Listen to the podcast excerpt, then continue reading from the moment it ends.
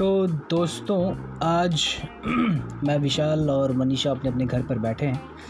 Lockdown के इस इस पूरे दौर में बहुत सारी चीज़ें बनाने के लिए हमें और समझने के लिए घर पे किस किस तरीके से नए नए व्यंजन नए नए स्टाइल की चीज़ें बन, खाने को मिल रही हैं। तो लगे हाथ प्रेशर में ही सही, लेकिन कुछ ना कुछ तो सीखना ज़रूर हो जा रहा है।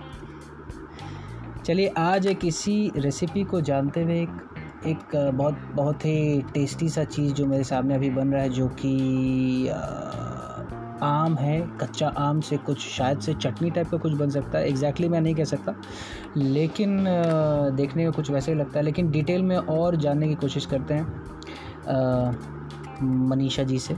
सो लेट मी सी वो इसके बारे में क्या बताएँगे। तो मनीषा जी आप कैसी हैं और आज आप क्या बना रही हैं? देखने से तो बहुत इंटरेस्टिंग लग रहा है। हरे हरे आम एकदम कच्चे आम हैं और होपफुली बहुत खट्टे जैसे दिख रहे हैं। लेकिन आप अपने शब्दों में कुछ इसके बारे में बताएँ कि आप बनाना क्या चाहती हैं और ये किस टाइप का टेस्ट हमें देने वाला है। हाय विशाल यस ये कच्चे आम हैं और ये बहुत खट्टे और बहुत ही टेस्टी हैं। हम्म। इनके साथ अभी बनने वाला है आम का खट्टा मीठा लुंजी। ये ये लुंजी बनाने के लिए तो वैसे तो आप बना सकते हैं। आप खा रहे हो बीच में मुझे देख करके कुछ एकदम आँख एकदम ऐसा मीचने का मन कर रहा है एकदम खट्टा टाइप का जो फीलिंग आता है। ट्रस्ट मी आपको एक छोटा सा टुकड़ा पूरे गुपचुप का टेस्ट दे जाएगा। सीरियसली वाओ गुपचुप तो मैं बना नहीं सकती। आलसी हूँ थोड़ी सी कुकिंग में। लेकिन ये ये जो आम है इसमें आप क्या क्या चीज़ डालने वाले हो? मतलब कैसे कैसे बनाने वाले हो? चीनी आई थिंक चीनी भी बनेगा कि चीनी डलेगा कुछ कुछ मसाले पड़ेंगे। नहीं क्या गर्म भी करना पड़ता इसमें है चीनी डलता है पर मैं इसे चीनी का नहीं बनाती हूँ मैं इसे गुड़ oh. के साथ बनाती हूँ। Wow I think that's a different recipe है ये मैंने सुना नहीं जनरली गुड़ के साथ बनाने से एक तो ये हेल्दी होता है एक्सेस हम्म। चीनी का यूज़ नहीं होता है। मोर ओवर एक फ्लेवर आपको गुड़ के साथ डिफरेंट और बहुत इंटरेस्टिंग मिलेगा। सो हम्म। so, मैं आप सबसे यही कहना चाहती हूँ कि इसे बनाइए। ये तो बहुत आम सा रेसिपी है घर पे सभी बनाते हैं। आम का रेसिपी बहुत आम सा रेसिपी है।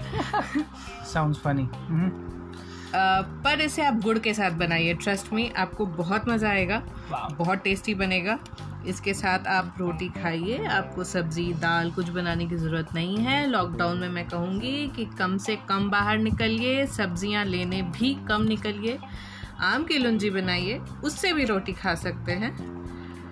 आई थिंक ये बहुत ही बढ़िया आइडिया दिया आज आपने Manisha ji.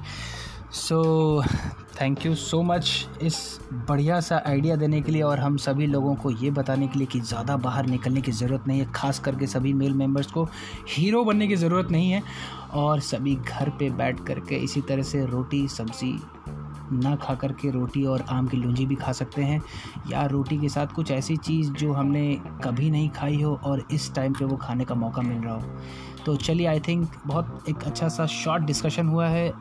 इसी तरह की और डिस्कशंस के साथ हम आगे आपसे मिलते रहेंगे। Thank you and have a nice nice day bye bye